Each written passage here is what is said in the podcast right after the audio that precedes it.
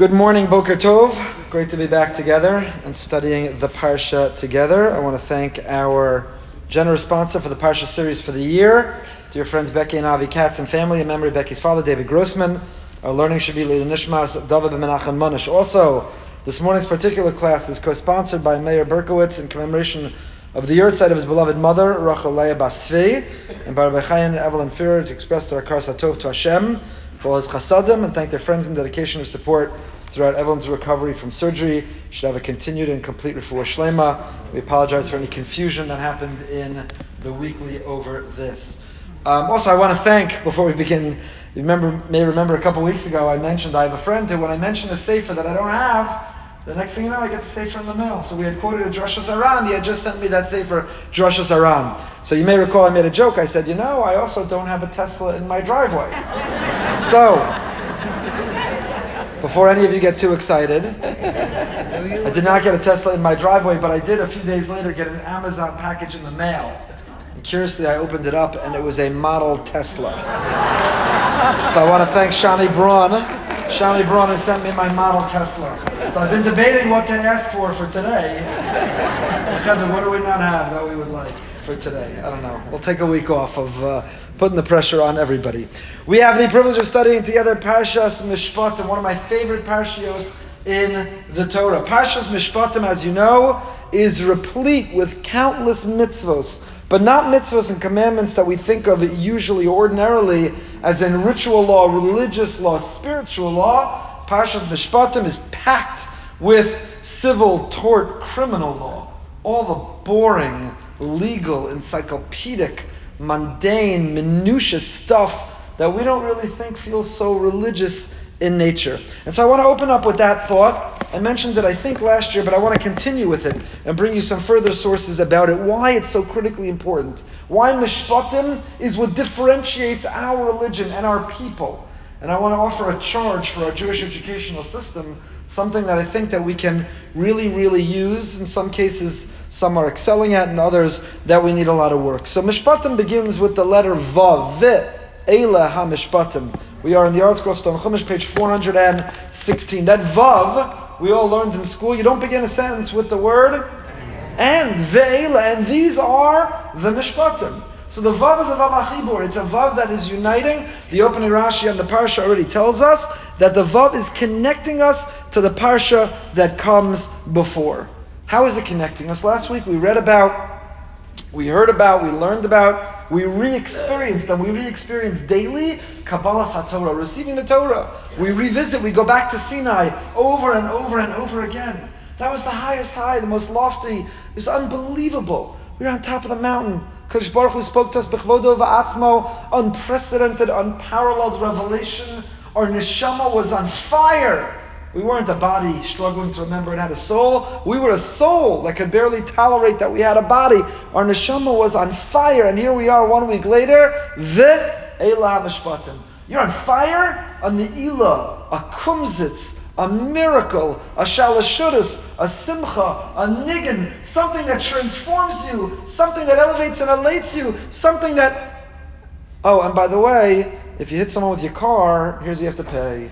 And if they borrowed and they took the collateral, and if you find somebody who's there, and if you work for six years and you want to stay, all of a sudden, ve'ela hamishpatim, the Vav is connecting these two experiences to unite them and as if describe that they are that they are one.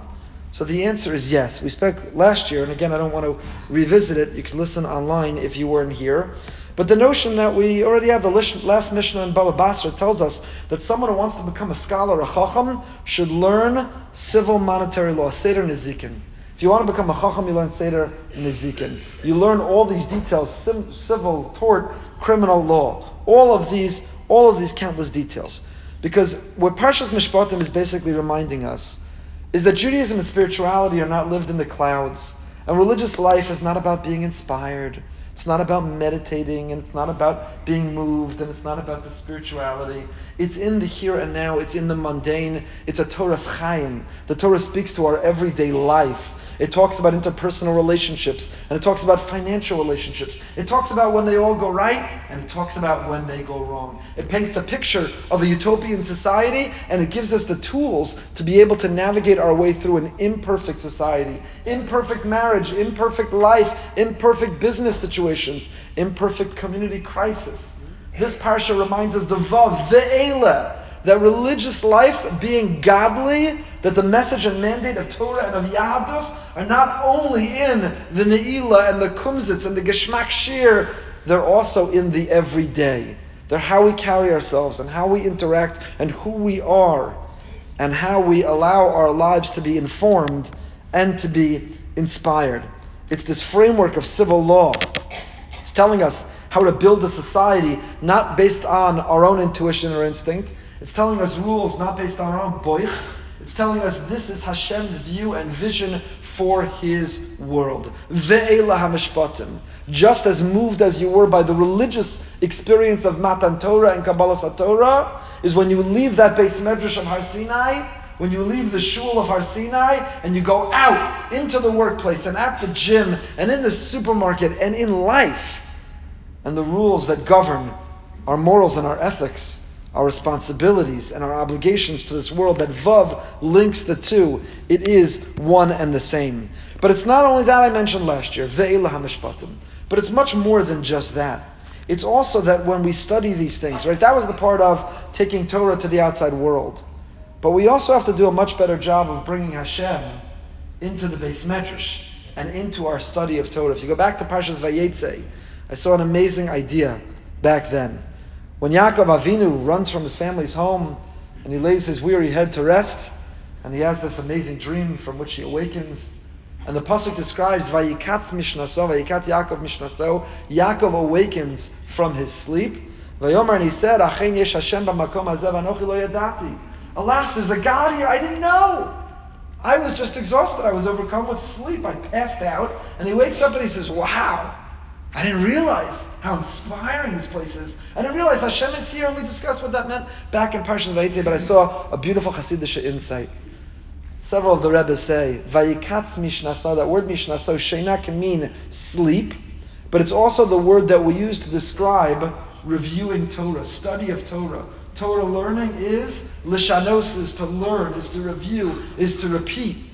Vaikatz Mishnaso. Yaakov woke up from learning Baba Kama, Baba Metzia, Baba Basra. Vayomer, and he said, Achen yesh Hashem b'makom hazeh v'anochi lo yadati. He graduated 12 years of Jewish education, and he could tell you every detail of the 39 malachas, and he could tell you the Daled Avos Nezikin, and he could tell you the Daled Shomrim, and he went and plowed through all of Shas, and he said, wow, I went to the Daf Yomi for seven and a half years. I didn't realize God was also at the Daf Yomi. I thought that's where we had these intellectual gymnastics and rigorous debates. I thought where we analyzed and we unpacked and we plumbed the depths of curiosity. I thought that where we discussed these esoteric or criminal or civil. I thought I didn't realize that Hashem is in bamakom vanochi lo yadati. A big challenge we have are our children graduating where they can repeat yedios klolios like an encyclopedia. You press play and they can rattle off information and knowledge and stuff. Is God in the information? Is God in the data? Is God in what can be repeated by memory from rote? So, okay, if you're learning about Yom Kippur and Shabbos, and you're learning Pnimius Torah, and you're learning about Hisbodedus, and you're learning Amun and Bitachon, of course Hashem is Bamakom Hazeh. He is the topic of conversation. But what about when you walk out of the beis medrash and you just spent 8 hours, 12 hours, 15 hours, and you're talking about somebody, it's in our parsha, digs a hole in a public thoroughfare. One dug it nine tefachim, another came and he finished it off the 10th tefach. Who's liable if someone falls in? What if one dug it Last week I had the privilege of being in Eretz Israel and I went to learn with my son-in-law, which is among the greatest joys that there possibly could be in life. And uh, we learned several stories with him. He's learning in the Mir. I went to shiur with him one day, and they're learning Baba Kama. Many of the yeshivas in Yerushalayim, they're learning Baba Kama. And that was the sugya. And it's amazing. The Islam the passion, the enthusiasm, the sheer numbers of people learning. If you're not moved by it, it's a Kabbalas HaTorah. You're back at Har Sinai. It's amazing. It's amazing. And it's not a criticism of him or them or anyone. It's a challenge that we all have is at the end of that whole day, the Tzais and the Nesivas, what Reb Chaim say, Reb Shimon say, and what Reb Nachum say, and what this one say, what that one say, and the different intellectual, how do you understand it, and is, if someone dug it 10 tefachim and someone else expanded it to 20 tefachim, someone fell in, well the 10 was enough for them to die, but the one who expanded it made it even more lethal, and is that similar to the person who throws the pitcher off the roof, and someone else came and smacked it and broke it before it hit the ground, did they break the pitcher, or was the pitcher already broken because it was moving towards Mother Earth and it was going to already break, so it's as if it was broken, and they broke a broken thing, and therefore they're not liable, it's fun, it's fantastic, it's amazing. But you could go an entire Zman. You could go from from after Sukkot until Pesach and Hashem b'makom hazeh. What about Hashem? So so why is it? And what is it that we're doing? And they're succeeding at it, and Baruch Hashem, we're all succeeding at it, and I have nothing negative to say, but I want to share with you an insight Rabbi Soloveitchik. He says later in the parsha, the pasuk, "V'chigov shor isha shore ehu." If one person's bull strikes another person's bull, if your car bangs into someone else's car, who's liable? Right? In American law, it's always the person behind. Even if you stop short in front, whoever was behind was responsible to be not always fair, but that's the, that's the law. So what is it in halacha? One person's bull damages another bull. Where's the chiyuv shmira come from? Again, if you haven't tasted learning the geschmack, the geschmack. My son-in-law's Rebbe, I, went through shiur with him on Thursday. He said a lashon I loved. It stood, stood in the Or Shabbos, and it came so naturally for him to say he's nachabura of of Rav Resnick. And he said he gave over some beautiful lumdus, and then he said. I'm giving you geschmack lumdus. I want you to digest this as your own Shabbos. This is your Shabbos meal, this geschmack lumdus. It was great. The, the excitement, the joy, it's amazing. It's amazing. So the Rav writes, Martin Heidegger, one of the most important philosophers of the 20th century, taught ethics and spirituality at the University of Berlin in the early part of the 20th century. Yet when Hitler rose to power, he and a large coterie of his peers were among the first to embrace Nazism. The study of ethics alone cannot mold an ethical personality. The study of Torah, on the other hand, does accomplish this. Gedolei Yisrael represents spirituality, refinement and conduct, sensitivity, sympathy, compassion. Yet their primary focus is upon what's known as lumdus, a formal and abstract discipline, the study of Torah. Strangely, study the rules of the ox that gores or the egg that's laid on Yontif somehow enhances the human ethical personality, elevating both the mind and the heart. How does such study affect morality? How is it that you walk out of a beis medrash where for 10 hours you debated who's liable for the pitcher that fell and was broken or the hole that was dug or the how is it that you will become a better person? Better husband, better father, more ethical, more moral, better community member? How does it do it? How does it do it? So writes the Rav, there's only one answer. Torah is min Hashemayim. It's the word of Hashem. It ennobles one's character, redeeming a person from frivolity, vulgarity, and cruelty. It elevates him, providing meaning to his life. Torah is min Hashemayim. It's Hashem's blueprint for creation. So when we sit, it's an amazing thing. And those learning the daf we recently saw, a tefillah that you say a prayer before you learn and a prayer you say after you learn, and the experience of learning should transform. And we sing and we dance and we hold up the books, and you don't see this paralleled in any other legal system in the world. There's no law. I mean, anyone here not a lawyer who's ever recently opened a law book, read it, poured over it, analyzed it, created mnemonics and simanim to try to remember it? Nobody on the planet.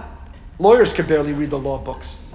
They just do it to be able to graduate, go become lawyers, which is why they got into it. And yet we are a people that so highly endorses and supports and embraces and promotes and celebrates and applauds and lauds the people who pour over those books. And when we finish one of those books, we sing and we dance and we hold it and we make a party for it.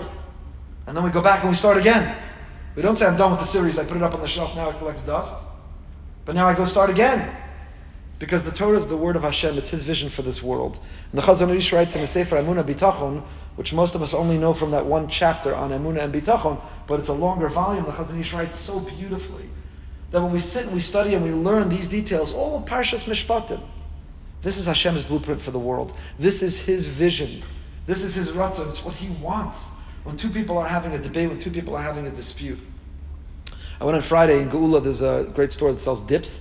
My daughter sent me to, and I was eager to go back because the last time I was in Israel, I went to that store. Even more delicious than the dips that they sold is they have a whiteboard in the back of the store, and there's a Dvar Torah written on the whiteboard. In fact, the owner, when I gave him a shkoyach for the Dvar Torah, told me there are people who can't afford to come in, they can't afford to buy food. They come because everyone has access for free to the Divrei Torah. The nourishment for the soul everyone has, so he's so proud. Anyway, I went to go buy the dips. The dips they still had, but there was nothing on the whiteboard. So I told him at the cash, at the, so where's the Dvar Torah? He said, I'll give you the Dvar Torah. And this was the Dvar Torah that he said. The pasuk in last week's parsha. I wasn't here last week for the parsha share, so we'll make up for it now with one word. The pasuk in last week's parsha when Moshe is telling his father-in-law Yisro. That's why I had to go last week because it's the father-in-law parsha. they didn't beg me to stay, but anyway, I'm joking. They did. They begged me to stay. It was beautiful. It was great. Fine. Anyway, so Moshe is telling his father-in-law about the system of which he's going to hear the cases and the conflicts and adjudicate. And that's when Yisro, like every good father-in-law, is giving his unsolicited advice in this unusual, refreshing case. Moshe accepts it and follows it. So Yisro, Moshe tells him that the people, when there'll be a conflict, ba'elai, they come to me. So the Chiddush HaRim wonders, why does it say ba'elai? In the singular, it should say ba'im elai. They in the plural come to me. Why does it say it in the singular? Why is it in the singular? So listen to this amazing Chiddush HaRim by the owner of the, I think it's called Ma'adane Zahav. Might as well promote it. Nobody has to ship me dips from Ma'adane Zahav next week in the mail. But he said the following Chiddush HaRim. Chiddush HaRim says that we know this was Har Sinai. And Har Sinai is characterized the slogan of our shul, Vayichan Sham Yisrael Neged Har Ki. It should have said Vayachanu in the plural, they in the plural, and camped it says Vayichan in the one and singular. Why? They were with one heart. They were one people. Ki. Ki. As opposed to the Egyptians who were Belev Echad Ki who had one similar goal, but they had, had nothing else connecting them. We were connected interpersonally. We were one organic whole. We were one unit, one family, one nation, one people, aside from the shared agenda that we had, but we felt so connected. So the Chiddush HaRim says, you know, when you are disparate, when you are separate, when you are a conglomerate of people, but really individuals and apart, when you have a financial dispute or a conflict, it's an adversarial relationship. I claim I paid you, you said I never paid you back.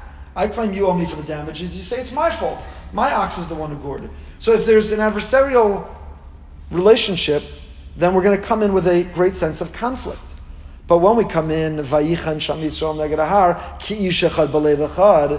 no adversarial relationship. We simply have a shaila.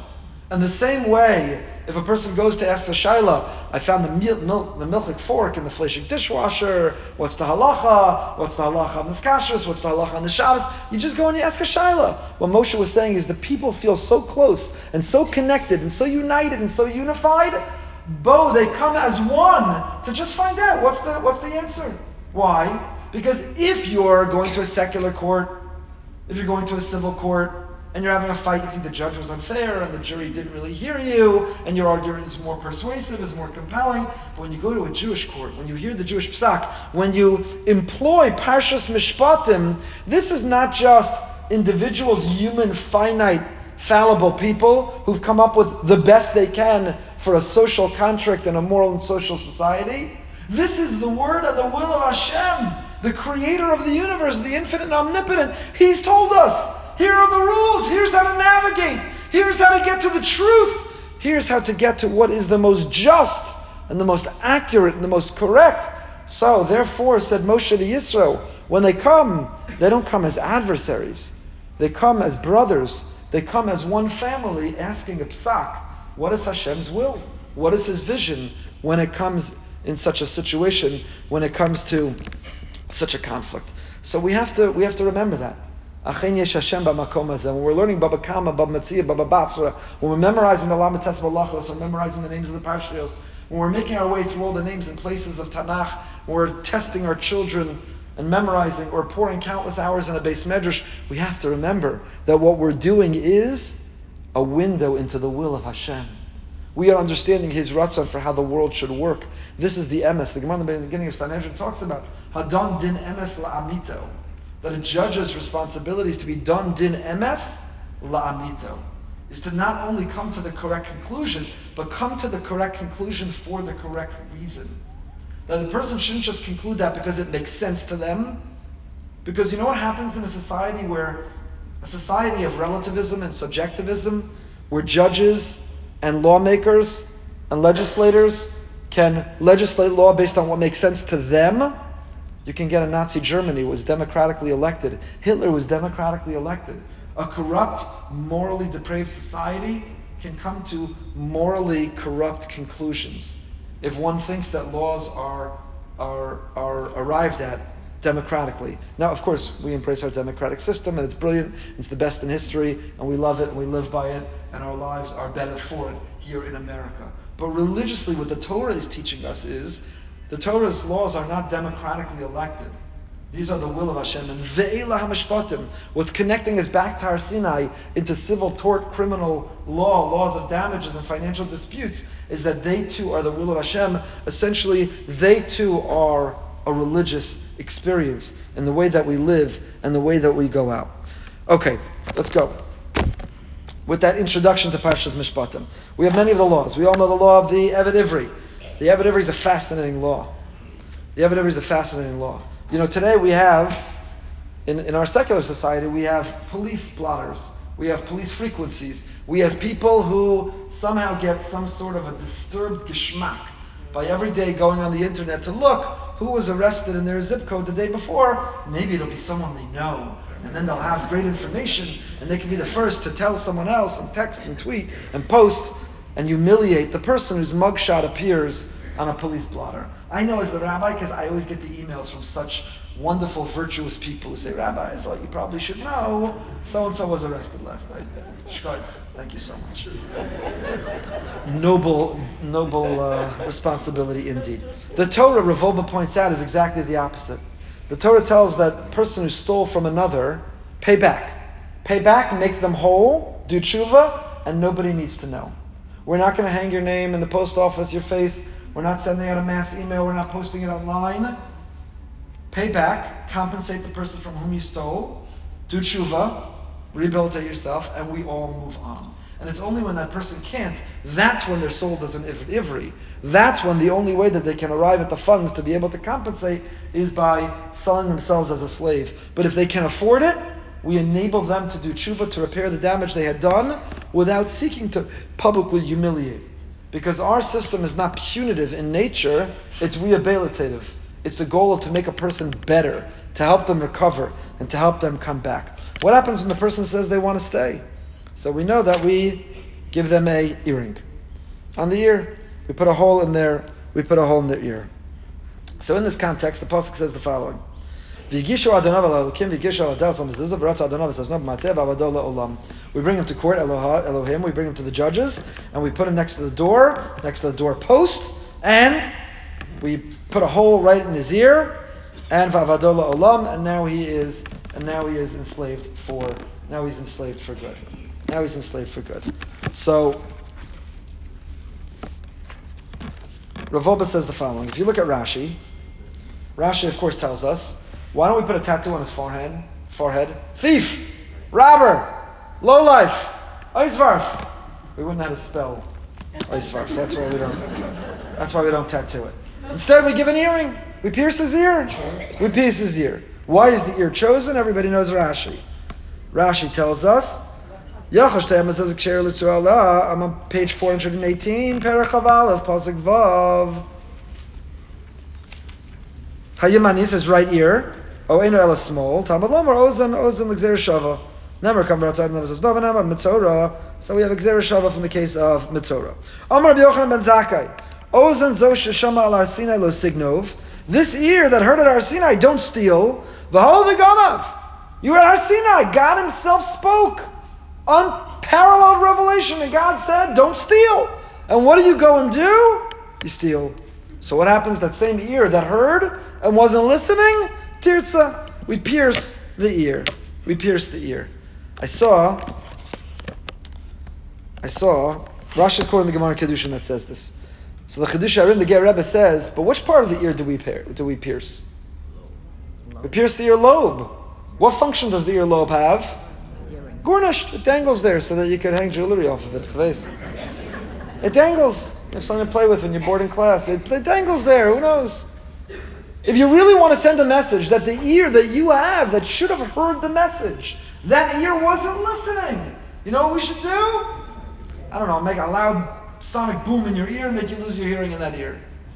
We should stick something into the ear, clog up the ear canal, because you didn't listen, you don't deserve to, something about the ear. Why do we do the earlobes? You know what the Chiddush HaRim says? What happened between when we were at Har Sinai and we heard in Har Sinai, don't steal? And yet, then he went and he stole anyway. What happened in between? I'm sure standing at Har Sinai, everyone said, "Of oh, steal." Me, of course, not terrible. Pasnish, never. And then between hearing "Don't steal" and making a personal commitment, I would never steal. And then he stole. What happened in between? Chiddush says, you know what happened in between? You hung out with a bunch of Leitzanim and Rekanim. You hang out with a bunch of cynics and scoffers and doubters. And you hung out with materialistic, money hungry, grubby people, greedy people. All they talked about was money.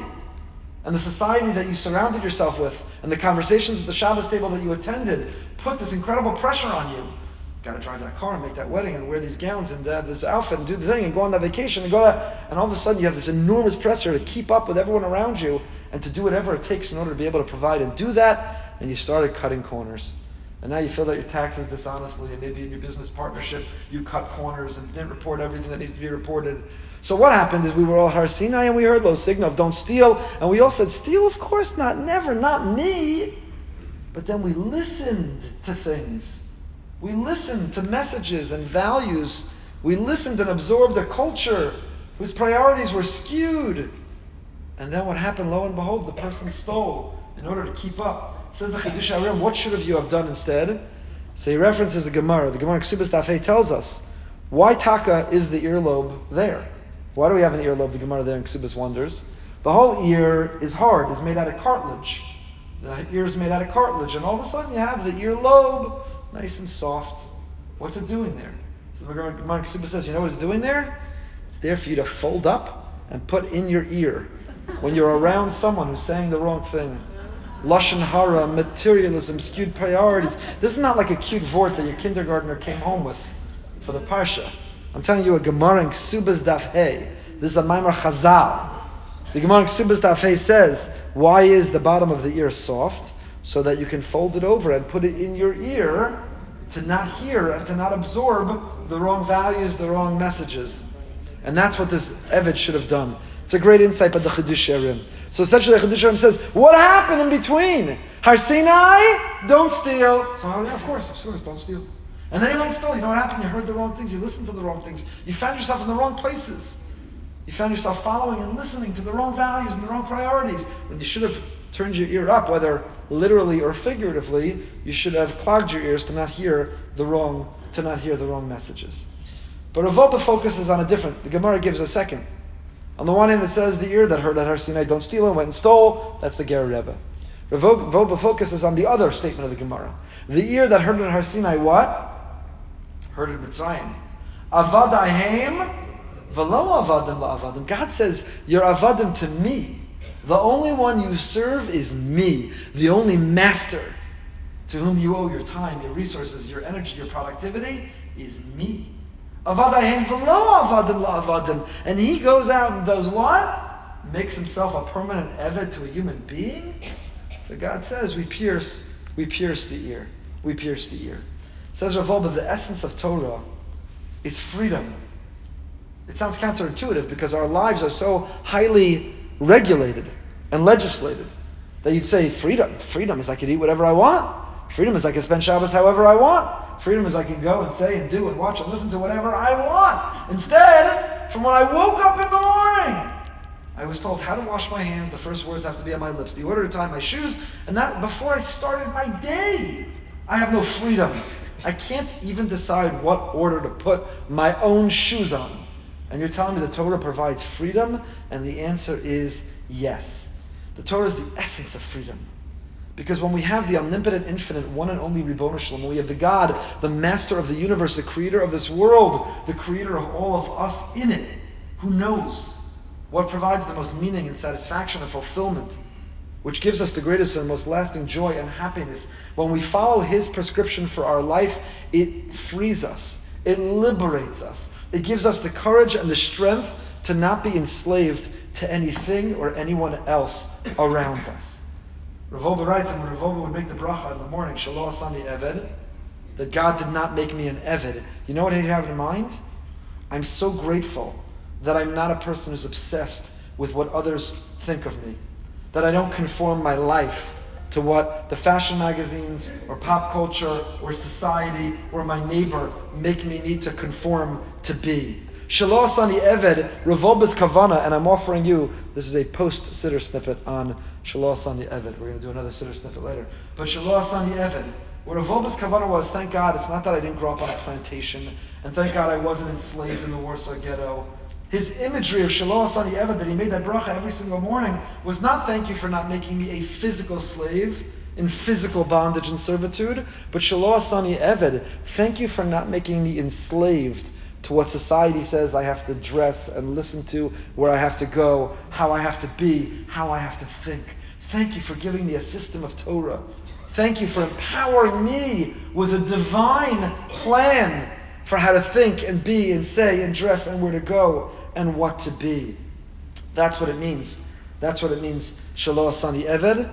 And that's why the Eved says, Avadahim v'lo avadim avadim. Hashem says, if you can fully submit to be an Eved to me, you'll never have to think you're an Eved to anyone else. To anyone else. Your boss is mistreating you, you feel threatened, you have a conflict between what your boss is telling you what's morally correct. If you're an Evid to Hashem, you have no conflict. It doesn't mean it'll be easy going, but it means you never have a dilemma. You don't have a conflict. It's the ultimate liberation. Hashem is the ultimate liberator because by our submitting to Him, it's like the Rav's insight in Ala the conversation with the psychologist who said, Why do we daven to be afraid? And the Rav said, Fear is good. So what do you mean? I make a whole living by trying to help people conquer their fears. And the Rav said, Yes, there's one great fear that if you can live with that one great fear, you will have no lesser fear ever. If we can live with the Yira Shemayim of Hashem, then you never have to be afraid of heights and illness, afraid of financial collapse, afraid of public speaking, afraid of you never have anything to fear. Work on the one big fear, Yiras Shamayim. You never have to have any other small fear. Work on being an Eved Hashem. Ana avda de kudshabrichu Hashem, I'm an Eved just to you. In every circumstance, in every moment.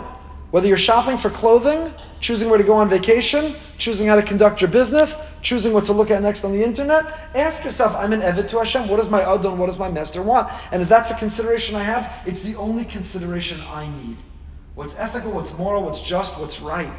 What will give him nachas ruach? What will make him proud? Avadahem velo avadim la avadim. If we can submit ourselves as avadim just to him, we never have to worry that anyone else can ever be a master over us. And we saw that in extraordinary ways. Whether it's those in the Holocaust who were physically in bondage and imprisoned, but nevertheless remained avadim only to Hashem, therefore no one else could own them even as limited as they were.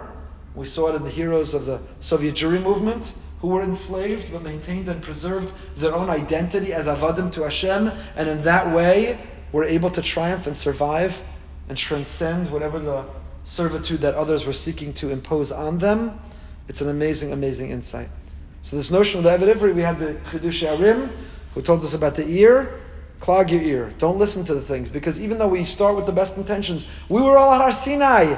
And there we pledged and promised to do everything right and to be perfect. And we could never imagine struggling or doing it wrong. And then we expose ourselves to ideas and thoughts and people and influences. And all of a sudden we find ourselves after the fact having violated things that we never ever dreamt we were capable of doing. And the way to stop ourselves in between, that's the message of the Eved and the piercing of the ear, is be careful. The ear is the entranceway. Be careful. That'll mold and shape who we are and the inside of, of Ravo. But let's move on. Perek of Pasuk Yud. Torah tells us the following. We have the din of the Amma of Ivriya, of the female slave, and the lachas that govern how she's treated and with whom she's matched. In Levno Adena, Kimishpat Abanos Yaselah, Pasuk Tes. If he's designated her for his son, it's quite a shidduch he should deal with her according to the rights of young women. But if he shall take another in addition to her, he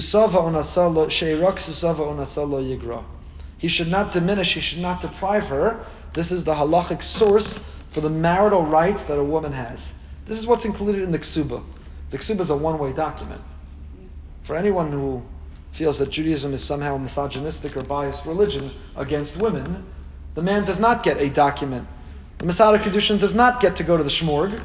He's stuck at the chassan's tish where they have some like bad rice and whatever else, few little things, the, the, the hard pound cake and the fake Diet Coke and clear pitchers and whatever else they're serving at the chassan's tish, while everyone else is fressing at the uh, limitless sushi and whatever other delicacies. The, the Mesader Kiddushin, he's stuck at the chassan's tish.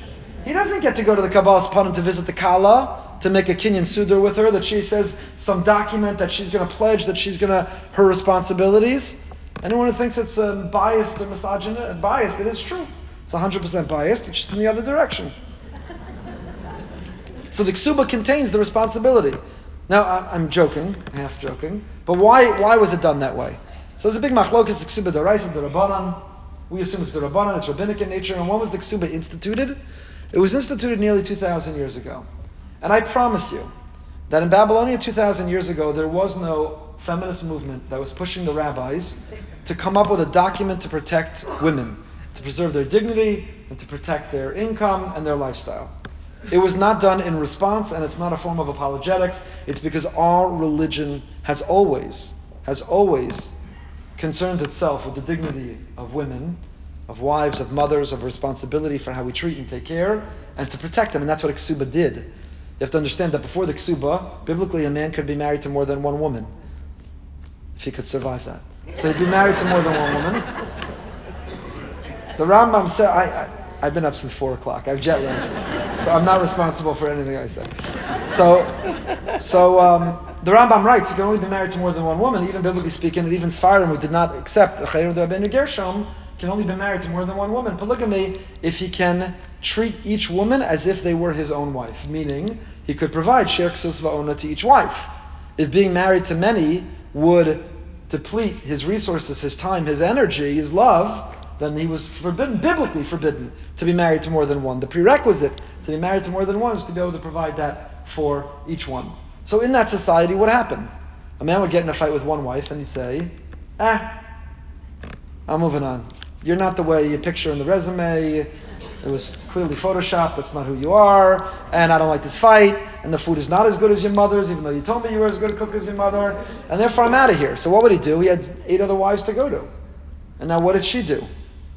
What did she do? Who was, who was providing for her?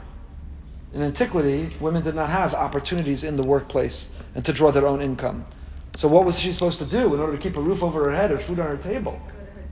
He didn't give her a get, which would he'd have responsibilities through the get. He would just move on. He'd leave it there, suspended. So the Torah instituted this, this ksuba. When he gives the get, in the event of his demise or the dissolution of the marriage, he has financial obligations and responsibilities. This was not a form of apologetics. It was not responding to any, any uh, ism in society. This was the Torah, lechatchila, a priori, concerning itself. Our rabbis have always, and still always, and will always, concern themselves trying to implement what they think is the Ratzon Hashem, Hashem's view and vision for how to set up the world. Anyway, so this is our pasuk. Sheirak susava onasa. What are these three things? You should not diminish her food, her clothing, or intimacy, the responsibility of a marital relationship. And these are the components that are contained within the within the ksuba. And I just want to make this point quickly because I really want to move on to the um, the main part. What I want to share with you in, in Parshas Mishpatim this morning. But in the Rabbi Soloveitchik uh, Chumash, he talks about, he doesn't use this word because there wasn't a hashtag movement in his time, but he talks about the importance of consent. And how the Torah, really ahead of its time, was very concerned that in a relationship of intimacy, in physical affection, that there has to be respect and there has to be consent. And he writes, Judaism does not overlook or underestimate the physical aspects of marriage. On the contrary, once sacrificial withdrawal from the sinful erotic paradise of change and variety is completed, the natural element in marriage comes to the fore.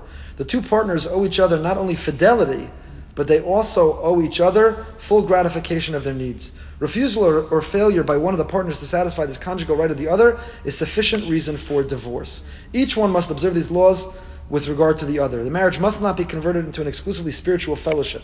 Marriage without carnal enjoyment and love is contrary to human nature and is to be dissolved. The ethic of marriage is hedonistic, not monastic. It's fascinating. It's a fascinating insight.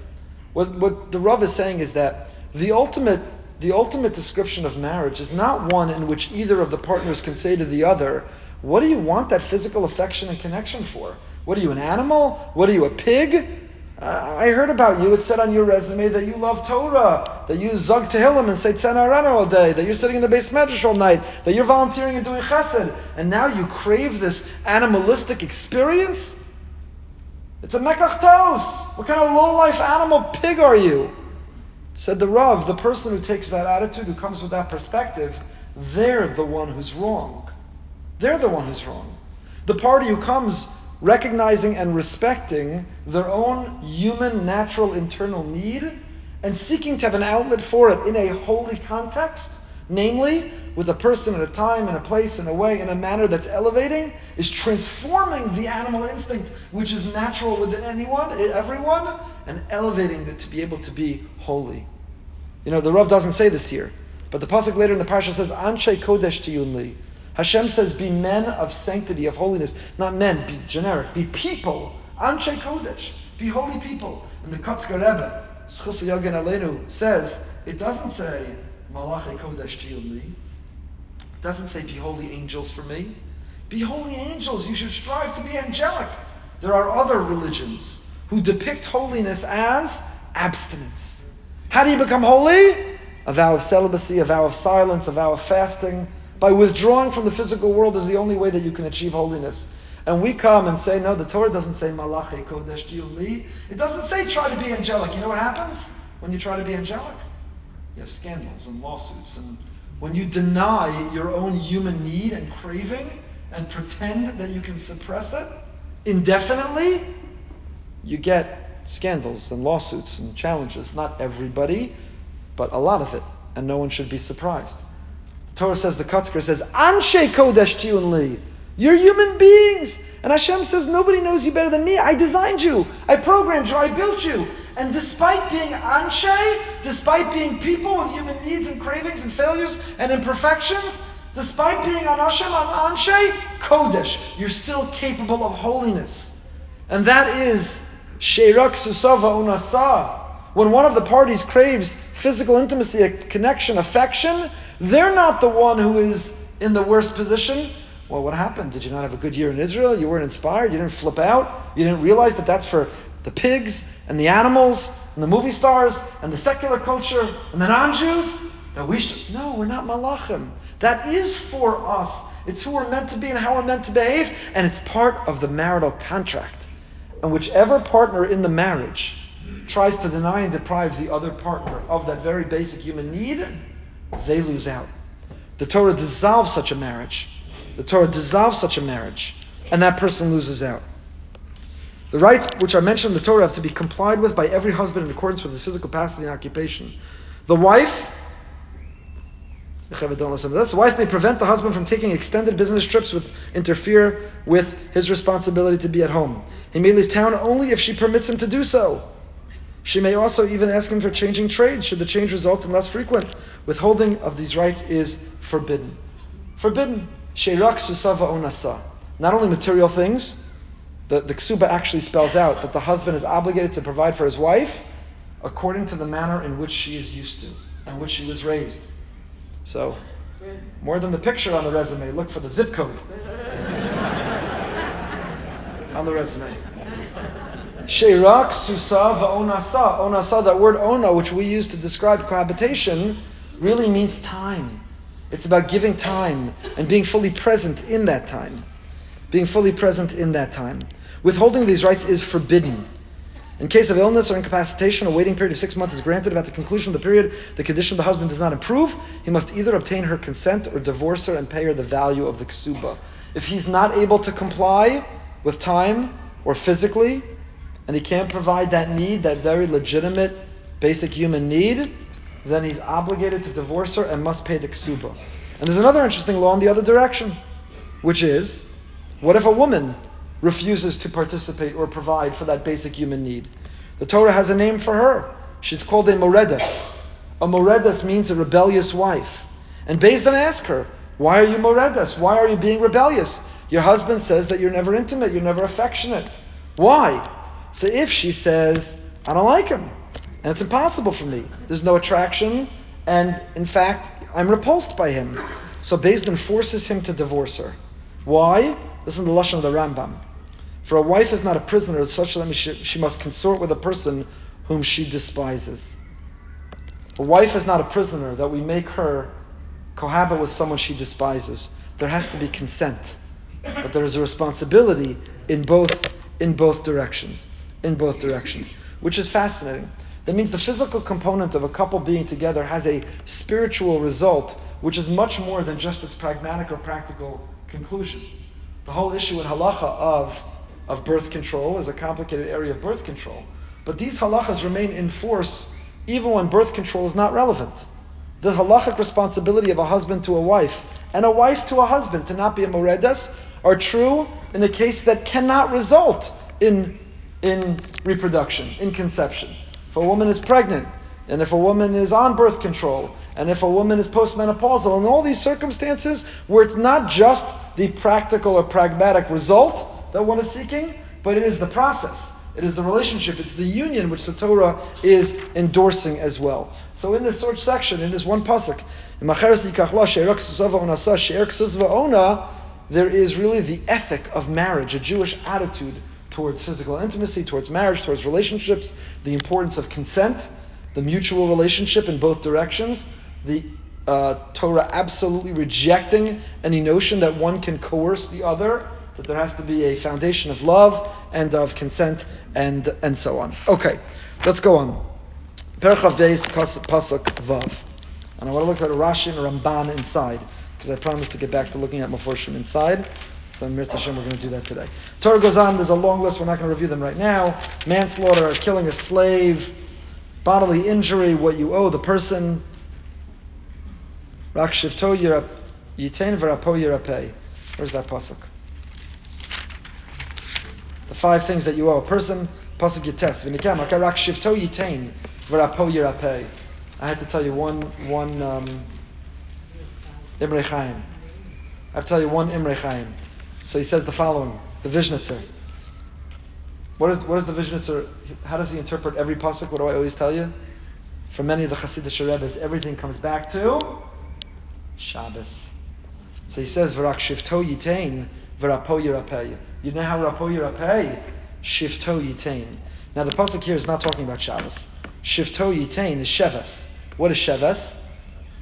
From the same word as Shabbos, it means he's rest, he's still. He can't go to work. So you got to pay workman's comp. You damaged him. You incapacitated him.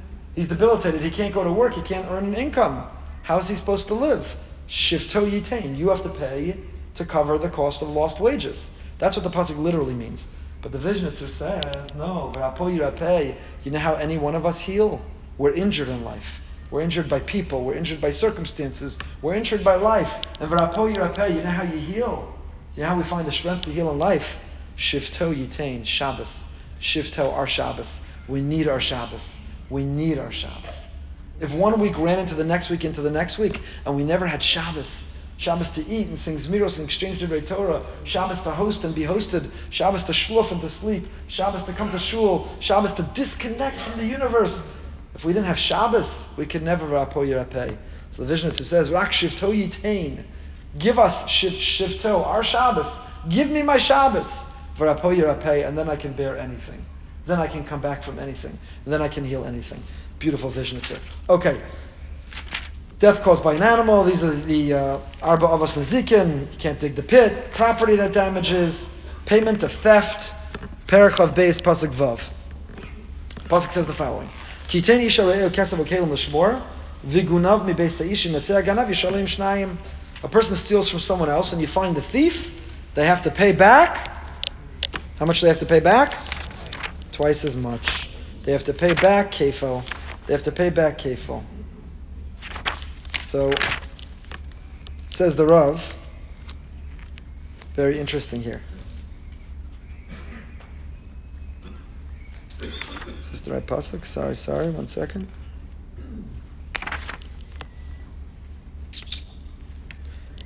Uh, sorry, Pasuk Vav. Hold on. Perach of Beis Pasuk Vav.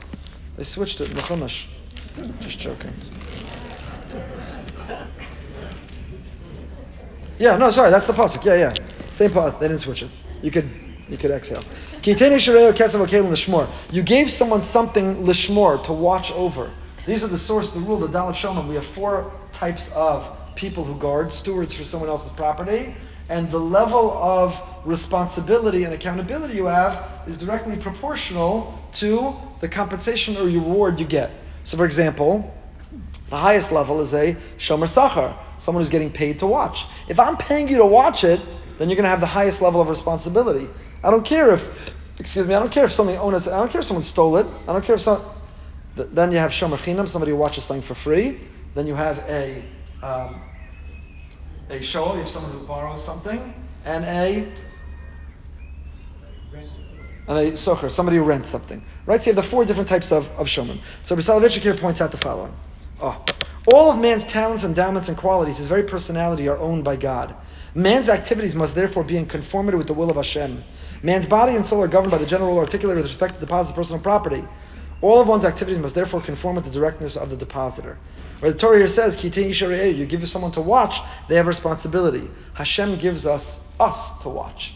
He gives us our body to watch. He gives us ourselves to watch. Yom Kippur, man finds himself in a situation analogous to that described in the next pasuk.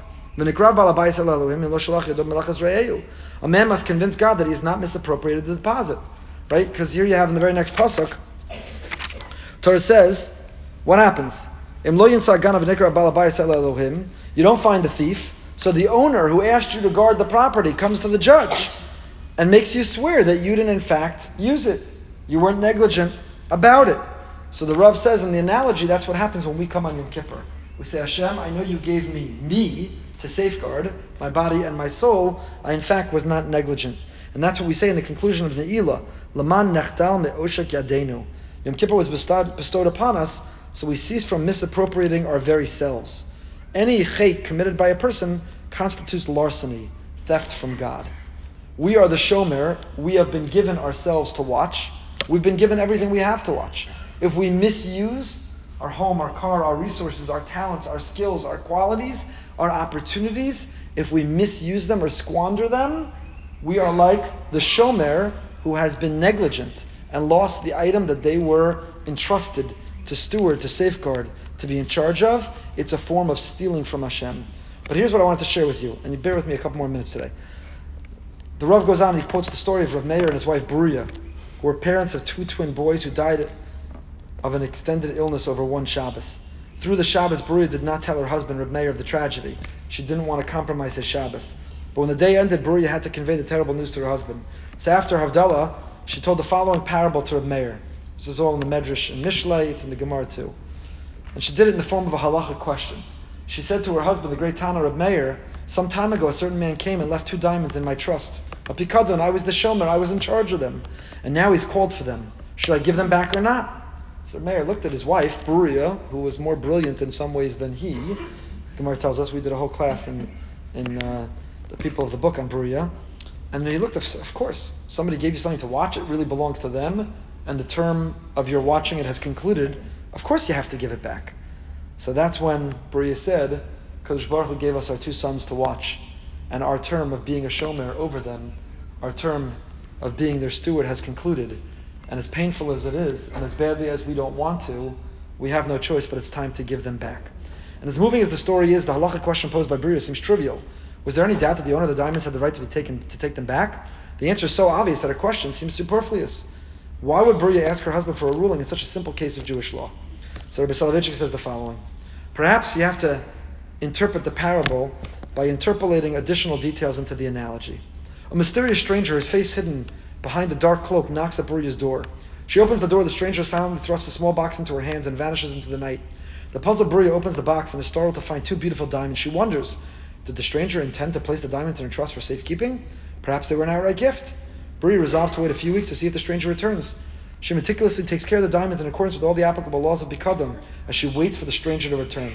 Weeks, months, years pass and the stranger has not reappeared. Bruria thinks to herself that maybe the stranger is no longer alive. Perhaps he indeed meant to give her the diamonds as an outright gift. But one fateful Shabbos years later, Bruria is startled to again hear a knock on the door. Hurriedly donning her robe, Bruria answers the door. The mysterious stranger with the hidden face in his back. He grabs the diamonds from her hands, and once again he quickly and silently disappears. This is the story Bruria told Reb Meir. Unlike a normal pikadon where an item is held in safekeeping for a specific period of time, as prescribed by the owner, the period of safekeeping for God's pikadon is open-ended. He is the hidden stranger who thrusts upon man all sorts of items of value money, honor, health, wisdom, children. His face is obscured and he says nothing. And we often make Bruria's mistake. We begin to think of God's pikadon as a gift. Only later and often under tragic circumstances are we forced to confront the fact that Hashem does not give us these items outright. They are only entrusted to us for safekeeping. If we guard them properly, Hashem may allow us to keep them longer. If, on the other hand, we do not acknowledge Hashem as the owner of the Pikadon, He may come and claim them even sooner. It's an entirely different way to view. I don't want to apply it to children, so painful I won't even go there, but property. We have items and things that we've lost, and we wonder how could it be that we lost what was ours, but that was our mistake, was to begin with. Talking about property, I would not do this, though the Rav does, in family. It's all on loan, it's never part of our permanent collection we're lucky and should be grateful for whatever time that we have with those things. Again, I'm talking about things. And it's a different mentality. Not that I'm the Baal, not that I'm the Bailam, the owner of what I have. I am the Shomer. I'm simply the watch person, the steward, who's watching over and protecting what I have. Okay, Parshat Mishpatim is replete, but I want to finish with one more thing, which is really the major thing that I wanted to share with you. Perichav Beis, Pasuk Chav Aleph. And here I want to contrast two different laws. I have five more minutes. And here I want to contrast two different laws. I have as long as I want, but you'll only tolerate five more minutes. Parachav Beis Pasach Aleph, page 430 in the ArtScroll Stone Chumash. And the Torah tells us the following. V'ger lo sonev lo sachatzenu, be'eretz Mitzrayim, a very, very important law about how we treat strangers, people who come from the outside, who immigrate, are, are I'm not making a political statement, but we as Jewish people, the the um, mitzvah and the Torah repeated more than any other is our responsibility because of our own personal experience, knowing where we came from. That should guide and inform how we responsibly approach these things going forward. You're not allowed to cause pain. You can't aggravate or aggrieve a widow or an orphan. And the Torah goes in an unusual departure. And here the Torah tells us, imanesa aneoso. You know what's going to happen if you do? Don't you dare cause pain to a widow or an orphan. Don't you dare aggravate them. Why? If you do, kim So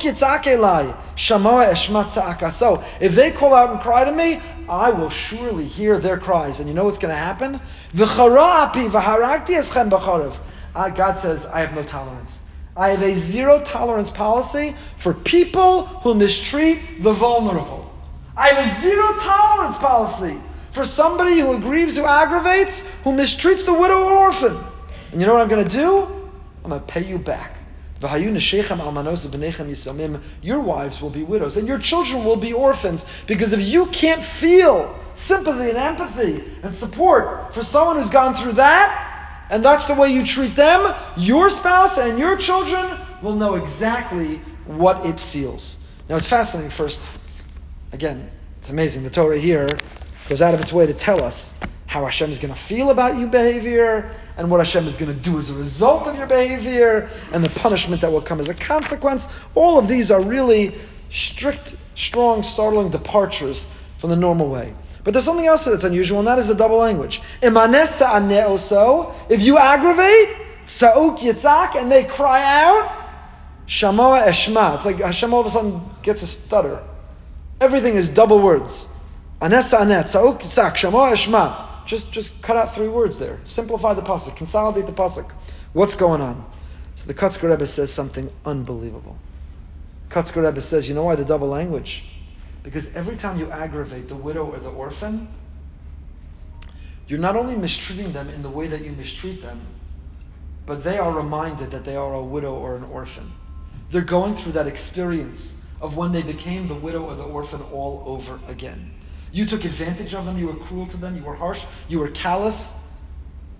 You wronged them. Not only did you wrong them in the specific thing that you wronged them with, but when they are wronged, they can't help but relive and revisit their experience of what put them in that circumstance to begin with, and therefore everything is a double language.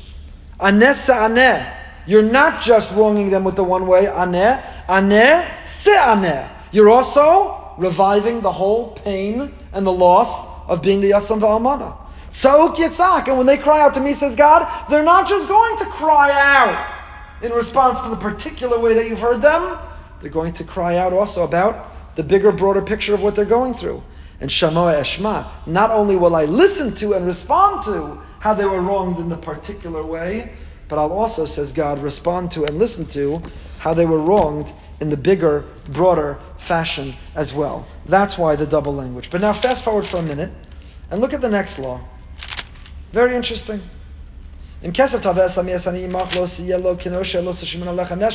When you lend money, you cannot charge them interest and you cannot press them for the money.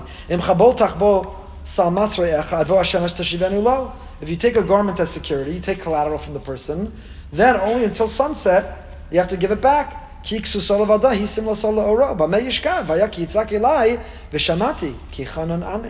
So what's going to happen? Some person is going to borrow money from you. And when they borrow money from you, you're going to hold collateral. What are you going to take as collateral? You're going to take their pajamas. So they go home to sleep that night. What do they have to sleep in? You have their pajamas. You gave it a collateral. So when they ask for it, says Hashem, you better give it. You know why? Because if you don't give it, and they cry out to me that they had nothing to sleep in, because you held on to that collateral and you didn't give it back, the shamati, I'm going to listen to them. And here he doesn't say, I'm going to listen to them and I'm going to make your family poor and I'm going to make you rely on a loan and I'm going to make you know what it's like to not have pajamas at night. He says, Why am I going to listen? Ki chanun ani, because I'm chanun. It's incongruous. If these laws, there should be a parallel in the law. If Hashem pays you back mida kemeged mida, so he should pay you back. That's A. But B, there's something very unjust about this law. I, let's say, have the money, and you come and you need to borrow money. And I say to you, look, I, I want to lend you money, but I also have to be responsible to my family. How do I know I'm ever going to get that money back? The only way I can lend you money is if you give me what? Collateral. When do you get collateral back? When you pay the loan. And here the Torah is saying, even though the poor person has not paid the loan, but they need their pajamas, they need the collateral. And God says, and if you don't give them the collateral, you're the wrong. What do you mean I'm the wrong? I should have never lent them to begin with then I wouldn't be in this position that I'm being criticized and judged, that I was unwilling to give them back the collateral. The whole reason to have collateral is to secure the loan. So why is the other person entitled to get their collateral back and I'm judged and criticized when I don't give it back? And Hashem says I'm going to hear their cries? And Kichanun Ani? What's going on over here? So, open your Mikros Gedolos, if you have one, very quickly. And the Rashbam is clearly bothered by this. And the Rashbam writes, Afa bisham in adin yesh lamashkon ve'eno chayiv lachziro el lefnim mishuras adin. Really, the lender is entitled to hold the collateral. That's the whole reason for collateral. And giving it back is only lefnim mishuras adin. It's going the extra mile. And Hashem says, I never really should have heard the cry of the naked borrower, the cold borrower who wants his pajamas back. I should have said, tough noogies, you gave the collateral, the lender's entitled to keep it. But imlo mipnei rachum v'chanun ani. Says Hashem, when I hear the cry, when I hear the genuine and authentic plea of someone who needs something, even when it's illogical, I can't help but respond.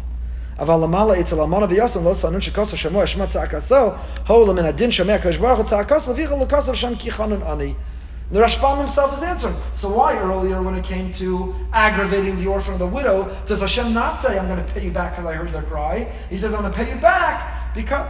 Why didn't he say it earlier? Because over there, you were wrong. Over here, you're right. You're entitled to hold the collateral. So why is Hashem nevertheless hearing their cries? Because Chanun Ani, he's compassionate and he's kind and he's sympathetic and he can't help when he hears a genuine and authentic cry, he cannot help but answer. The Medrash Chazal say that's why we have in, in Tehillim, we have Tehillim that begin Tefillah La'ani, Tefillah La'ani Kiyatov, beautiful Mordechai Ben David song, Tefillah La'ani, and we have Tefillah LaMoshe. Because the Ani, the person who's lacking, who needs, the person whose tefillah is so genuine and so real and so authentic, it rises to the level of tefillah lamoshe. A tefillah la'ani is at the level of a tefillah lamoshe. This is the most authentic. This is the most authentic. The Ramban writes the same thing. Hashem hears our cries and our pleas, even when they're not correct or just. The Ramban says that word chanun, it's one of the Yud Gimel Midos of Hashem. The word chanun comes from the word chinam. It's free. It's unearned. It's not deserving. It's chanun, it's chinam. Shalotach loach bol tzadik says the Ramban. What the pasuk is telling us is don't think, you know what? The collateral of the tzaddik, I'm going to give it back to him because God's going to listen to the cries of the tzaddik. adam tzaddik ekach But the collateral of the less than righteous, eh, I don't have to give back. Let them cry all night to God. God's not going to answer them. Lefichach amar ki ani. Hashem says, I am a chanun, and as a matnas chinam, as a free gift. Anyone who's authentic and real. So, ladies and gentlemen, it was worth staying two minutes later because I'm telling you right now, I'm not telling you, I'm sharing with you right now what our rabbis tell us, which is if you want to access Hashem's graciousness and goodness, His kindness, of course we strive to be righteous, to be tzaddikim and tzidkanios. But even when we fall short, there's still a way to pierce the curtains of heaven and to appeal to Hashem such that He can't help but hear. How do we earn His matnas chinam, His gift of chanun ani? When we are sincere and real. The reason Hashem hears the cry of the one who didn't get back the collateral is they're cold and they're vulnerable and they're exposed and there's no more real tefillah than that and that's what our tefillos need to be. They need to be real. That's why we say at the end of Ashrei, Karov Hashem lachol karav, lachol asher yikra'uhu be'emes. You know who's close to Hashem? Only those, all those who call out to Hashem. How? We call out to Hashem be'emes. We call out to Hashem in truth. What does it mean to call out to Hashem be'emes? What does it mean to call out to Him in truth? So the Eitz Yosef says it means not be'emes, you know, how hard you shuckle, how loud you scream. It's not the fervor and the intent. What it means is, all prayers have to be genuine to be effective. What it means is be'emes, you have to be an emistic person to all who call out. And how do they call out? By being an emistic person. You have to be genuine and truthful and honest. This too we have in our parsha. The pasuk says, "Midvar sheker tirchak." Midvar sheker tirchak. And you know how you're supposed to understand midvar sheker? Said Reb Zusha, Lanapoli, the, the great Rebbe Reb Zusha. You know how you understand midvar sheker tirchak? Midvar sheker. If you're a liar, tirchak. You can't be close with Hashem. Midvar sheker as a result of sheker, if you're not truthful and honest and genuine, tirchak. You are distanced. You are at a distance from Hashem. So yikra'uhu be'emes. Our tefillah has to be real and raw and genuine and authentic. And when it is kichanan ani, we get a matnas. Hashem can help, can't help but respond. This is so true. In fact, that when the Kohen Gadol left the Kodesh HaKadosh on Yom Kippur, we say this tefillah, Yiratzon, we repeat in our Machzor, Musaf and Yom Kippur, the tefillah the Kohen Gadol would offer. And he would ask for Shnas Gzeres Tovos Milfanecha, a good year, Dagan V'tirish V'yitzar. And our version doesn't have what the Gemara has. The Gemara in Yuma and Daf Nun Gimel says, "V'lo tikanim l'fanecha tfilas over drachim." Hashem, the Kohen Gadol, in the Kodesh Hakadosh, would walk out and he'd be healthy and alive, and he'd say, "God, don't listen to the commuters. Don't listen to the ones commuting, the travelers. Don't listen to the commuters. What does that mean? It means that the people who were leaving didn't want the rain. So when we daven for the rain, they said, don't make it rain, because if it rains, there could be a landslide, it's slippery, it's dangerous, it's hard to travel. And so the Kohen Gadol, in order to combat their tefillah, has to say to Hashem, no, nevertheless, make it rain, we need the rain. So Rabbi J. J. Schacter wonders, well, why does the Kohen Gadol have to? Hashem just won't listen to their tefillah. If HaKadosh Baruch wants it to rain, that's what's on the Kohen Gadol's mind. Kodesh Kadashim, Motzei Yom Kippur, don't listen to their tefillah, make it rain nonetheless? And the answer is yes. Is there a more genuine tefillah than the person who's commuting, who's outside, who's exposed, who's vulnerable, who desperately doesn't want it to rain? Because that's such a heartfelt and authentic tefillah, the only thing that could combat it is the Kohen Gadol, Yom Kippur, the Kodesh HaKadoshim. The more authentic, the deeper, the more be'emes, the more honest and real our tefillah, the more chanun, the more it earns Hashem's compassion. That's what the Ramban, the Rashbam are explaining. Not just for the tzaddik, even for the one who is less than a tzaddik. As always, there's so much more to say, but have a great week.